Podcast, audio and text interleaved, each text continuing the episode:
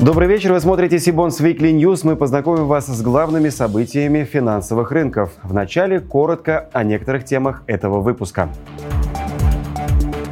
В России разрабатывается новый финансовый инструмент – бескупонные ОФЗ. Минфин России планирует в первом квартале предложить госбонды на 800 миллиардов рублей. Башкирия разместит облигации на 5,5 миллиардов рублей – Московская биржа подвела итоги торгов за прошлый год. Изменения в законах и налогах – самое важное для инвесторов. А теперь об этих и других новостях подробнее. В России может появиться новый инструмент для долгосрочных финансовых вложений – облигации федерального займа без купонных выплат. Об этом говорится в стратегии развития финансового рынка до 2030 года, утвержденной правительством в конце декабря. Факт обсуждения выпуска бескупонных ОФЗ РБК подтвердил глава Комитета Госдумы по финансовому рынку Анатолий Аксаков. По его словам, бумаги станут частью программы долгосрочных сбережений, которую готовит Минфин и ЦБ, и в них можно будет размещать в том числе средства пенсионных накоплений. Предполагается, что такие ОФЗ могут стать частью линейки специальных инструментов, ориентированных в том числе на удовлетворение потребностей граждан с невысокими доходами, ограниченных возможности приобретения продуктов и услуг финансового рынка. Конкретные детали по срокам погашения и размеру дисконта пока не анонсированы. Насколько интересными будут для инвесторов дисконтные бескупонные ОФЗ и какие подводные камни таит в себе данный инструмент? Ответить на этот вопрос мы попросили руководителя направления облигационной стратегии Альфа-банка Елизавету Наумову. Елизавета, здравствуйте. А, добрый вечер, Кирилл. Большое спасибо за вопрос. А, на первый взгляд, такие облигации будут интересны а, физическим лицам, только начинающим инвестировать на фондовый рынок. Планируется, что бумаги а, не будут иметь а, купонов, они будут продаваться с дисконтом и погашаться по номиналу. По сути, для такого типа инструментов инвесторы не должны будут погружаться в сложные понятия, такие как дисконтирование купонов платежей или дюрация, так как у бескупонных облигаций дюрация и срок погашения сопоставимы. Однако существует э, ряд э, подводных камней. Инвесторы должны будут готовиться к большей волатильности, так как по сравнению с классическими ОФЗ а, бескупонные облигации, они э, сильнее реагируют на изменения ставки Центрального банка. А, для профессиональных участников рынка вряд ли такие инструменты будут интересными, а, если технически они будут выполнены так же, как и выкупленные Минфином народные ОФЗ – то есть э, они не будут торговаться на вторичном рынке, и объем эмиссии будет э, не очень большим, так как для ну, профессиональных участников ликвидность является основополагающим э, фактором для принятия решений. А теперь к новостям о традиционных облигациях федерального займа. Минфин России объявил, что намерен в первом квартале этого года предложить ОФЗ объемом до 800 миллиардов рублей. Планируется, что аукционы будут проходить каждую среду, начиная с 11 января по 29 марта этого года. Ориентировочный объем размещения госбумаг со сроком погашения до 5 лет включительно составляет 100 миллиардов рублей. От 5 до 10 лет 400 миллиардов, от 10 лет и выше 300 миллиардов рублей.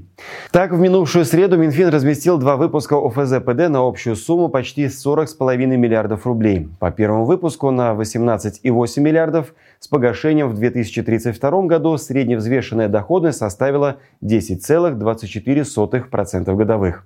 По второму с погашением в 2036 году и на сумму свыше 21,6 миллиардов рублей показатель доходности 10,32% годовых.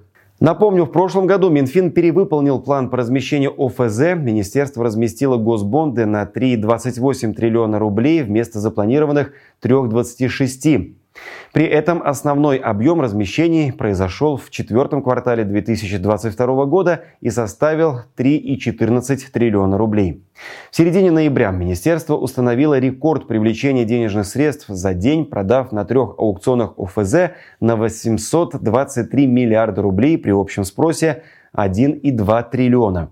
Говоря о параметрах бумаг, которые могут размещаться в 2023 году, глава Минфина Антон Силанов отмечал, что министерство не планирует жестко контролировать долю облигаций федерального займа с плавающей доходностью в своем портфеле.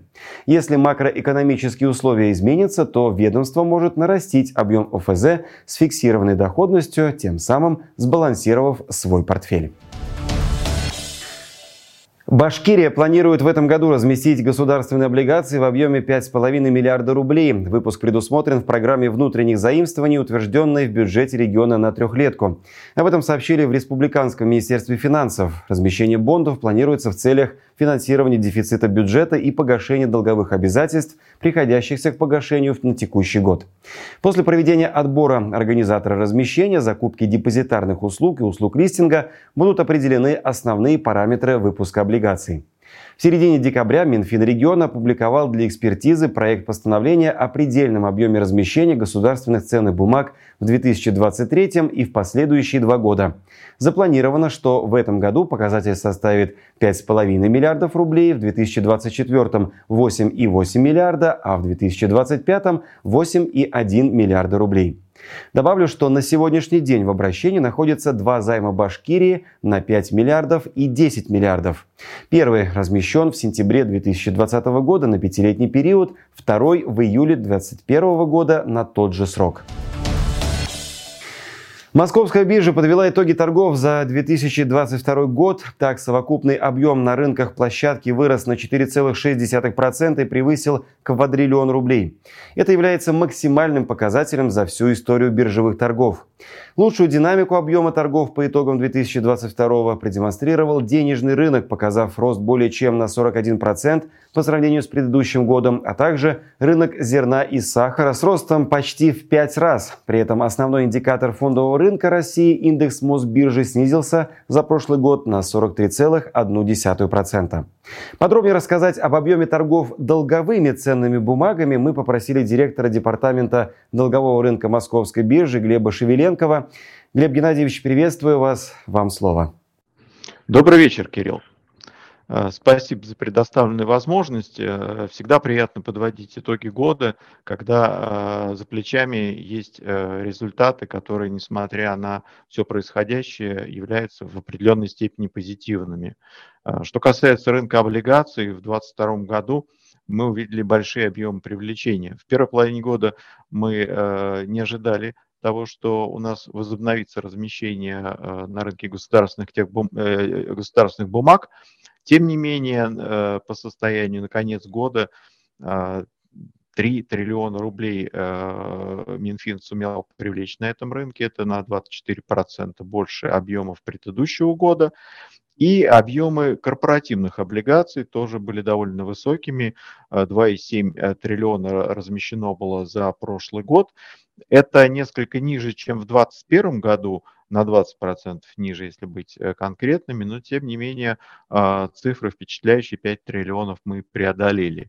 В итоге у нас общий объем а, рынка долгового по итогам 2022 года вырос на 13% и достиг а, практически 39 триллионов рублей.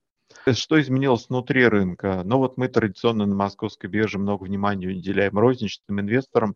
Так уж сложилось, что на их плечи упал и долговой рынок, особенно в той части, где а, от нас ушли не резиденты, это на рынке ОФЗ. В итоге у нас суммарно объем операций розничных инвесторов достиг 24,4%, для сравнения, в 2020 году было чуть меньше 14%. Это не потому, что они стали совершать больше сделок, это скорее говорит о структурных изменениях на рынке, о структурных изменениях ликвидности, которые стало в большей степени зависеть от а, розничных инвесторов. Еще у нас появились юаневые облигации, еще у нас появились замещающие облигации. Это новые явления, которые мы ожидаем будут развиваться в этом году. По сути дела, мы имеем на сегодняшний день закрывшийся внешний контур привлечения долгового капитала, и нам с вами в новом наступившем году предстоит а, при помощи возможностей инфраструктуры московской биржи, а, при помощи инфраструктуры депозитарного учета восстанавливать емкость утраченного внешнего рынка за счет внутренних ресурсов. Вот на этом мы планируем сосредоточиться в наступившем 2023 году. С начала года в России вступили в силу сразу несколько законодательных изменений, которые касаются инвестиций и регулирования финансовых рынков. Мы напомним о самых важных из них, а поможет нам в этом Наталья Демина, партнер, руководитель практики Private Wealth компании Maxima Legal. Наталья, добрый вечер. Добрый вечер, Кирилл. Да, сегодня мы поговорим об основных изменениях и начнем с э, изменения в части разрешения российским эмитентам не раскрывать корпоративную информацию до 1 июля 2023 года. А, действительно, в конце ноября правительство продлило для компании на 6 месяцев, то есть до 1 июля, возможность из-за угрозы санкций не раскрывать или раскрывать в ограниченном виде так называемую чувствительную корпоративную информацию. И на сегодняшний день среди профессиональных участников рынка ведется активная дискуссия о необходимости все-таки возобновления раскрытия информации в полной мере э, или в таком объеме, который, с одной стороны, защитит эмитентов от санкций, а с другой обеспечит инвесторов необходимой информацией об их финансовом состоянии. Э, следующее изменение, которое стоит отметить, это изменение в части того, что до конца этого года продлено действие президентского указа о запрете на сделки недружественных нерезидентов без спецразрешения. Можно сказать, что этот документ стал одним из ключевых элементов системы ограничений и контроля в отношении сделок с участием нерезидентов. И он прямо запрещает нерезидентам из недружественных России стран выходить из ряда активов, кроме как по спецразрешению главы государства. А, с учетом того, что активы Банка России до сих пор заморожены, не предвидится, как нам кажется, и отмены симметричных мер в отношении активов недружественных резидентов в России. Запрет на распоряжение этими активами является частью таких контрсанкционных мер, и это продление, которое случилось, было вполне, на наш взгляд, ожидаемой мерой. А, следующее изменение, о котором необходимо сказать, это продление до 1 апреля этого года и ограничения на обращение части иностранных бумаг, заблокированных международными депозитариями. А, соответствующее ограничение стало также реакцией на санкции в отношении НРД, и дальнейшее продление зависит, конечно, от разрешения ситуации с блокировкой счетов НРД, о котором мы скажем несколько слов дальше, говоря о последующих изменениях. Следующее, что произошло, это в части налогообложения необходимо отметить, что доходы от продажи ценных бумаг высокотехнологичных компаний снова освободили от НДФЛ. Налоговую льготу по бумагам российского хай-тека продлили еще на 5 лет, то есть до 2027 года. Документ, который, э, который был опубликован, освобождает от НДФЛ доходы по акциям, и облигациям российских организаций, а также инвестиционным паям, которые отнесены к ценным бумагам высокотехнологичного инновационного сектора экономики. А, еще одно важное нововведение связано с тем, что с 1 января 2023 года неквалифицированным инвесторам больше нельзя покупать недружественные иностранные бумаги. Не подпадают бумаги зарубежных эмитентов, которые ведут основную деятельность в России. А, и ограничения касаются также поручений на сделки с поставочными производными финансовыми инструментами, базисным активом которых являются иностранные ценные бумаги эмитентов из недружественных стран. Мы знаем, что от такой блокировки в 2022 году уже пострадали более 5 миллионов инвесторов. Речь идет о блокировке активов НРД со стороны Евроклира и Клирстрима. А, мы за этой ситуацией следим и видим, какие там происходят изменения и развитие вопроса. 22 декабря в конце прошлого года а, со стороны Министерства финансов Бельгии были выпущены дополнительные условия выдачи лицензии на разблокировку активов НРД, которые предлагалось исполнить до 7 января 2023 года.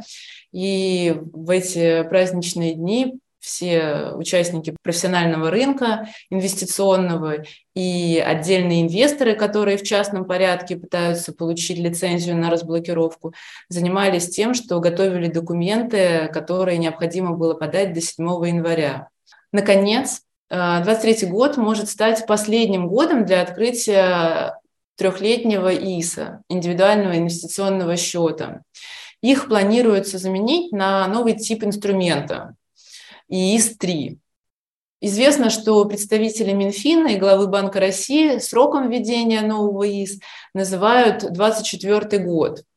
А, поэтому те э, инвесторы, которые не готовы в будущем переходить на долгосрочные инвестиции, но хотят получать налоговый вычет, стоит открыть ИИСы, которые есть сейчас, и не откладывать для себя этот вопрос в долгий ящик. В завершении выпуска расскажем об очередном расширении базы данных Сибонс. Теперь в нее добавлены эмиссионные документы по акциям Гонконгской фондовой биржи. Это особенно важно с учетом того, что в последнее время китайский рынок пользуется большим интересом со стороны российских инвесторов.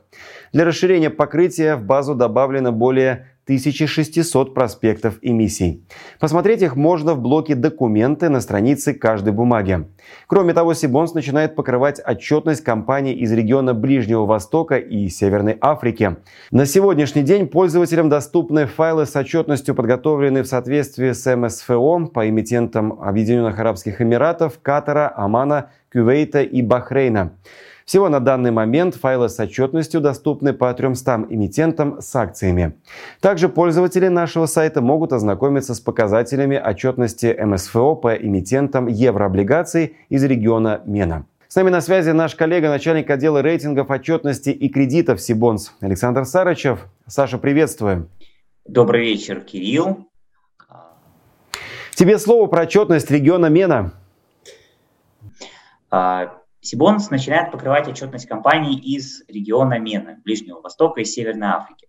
На сегодняшний день пользователям уже доступны файлы с отчетностью, подготовленные в соответствии со стандартами МСФО по эмитентам ОАЭ, Катара, Омана, Кувейта и Бахрейна, акции которых обращаются на таких биржах, как фондовая биржа Абу-Даби, Дубайский финансовый рынок, Мускат Stock Exchange, э, Катарская фондовая биржа. На данный момент, отмечу, файлы с отчетностью доступны уже по 300 эмитентам с акциями. Кроме того, клиенты могут ознакомиться с показателями отчетности МСФО по эмитентам еврооблигаций из региона Мена. Среди них, например, такие компании, как Машрек Банк, National Bank of Oman, Bank of Bahrain and Kuwait. Здесь представлены баланс, отчет о финрезультатах, отчет о движении денежных средств, а также ряд дополнительных и расчетных показателей. Спасибо, Саша. И это все новости на сегодня. А чтобы не пропустить анонсы предстоящих конференций, онлайн-семинаров и новых выпусков Сибонс Викли, не забудьте подписаться на наш канал, а также на телеграм-канал Сибонс. Я же прощаюсь с вами. До встречи в следующих выпусках.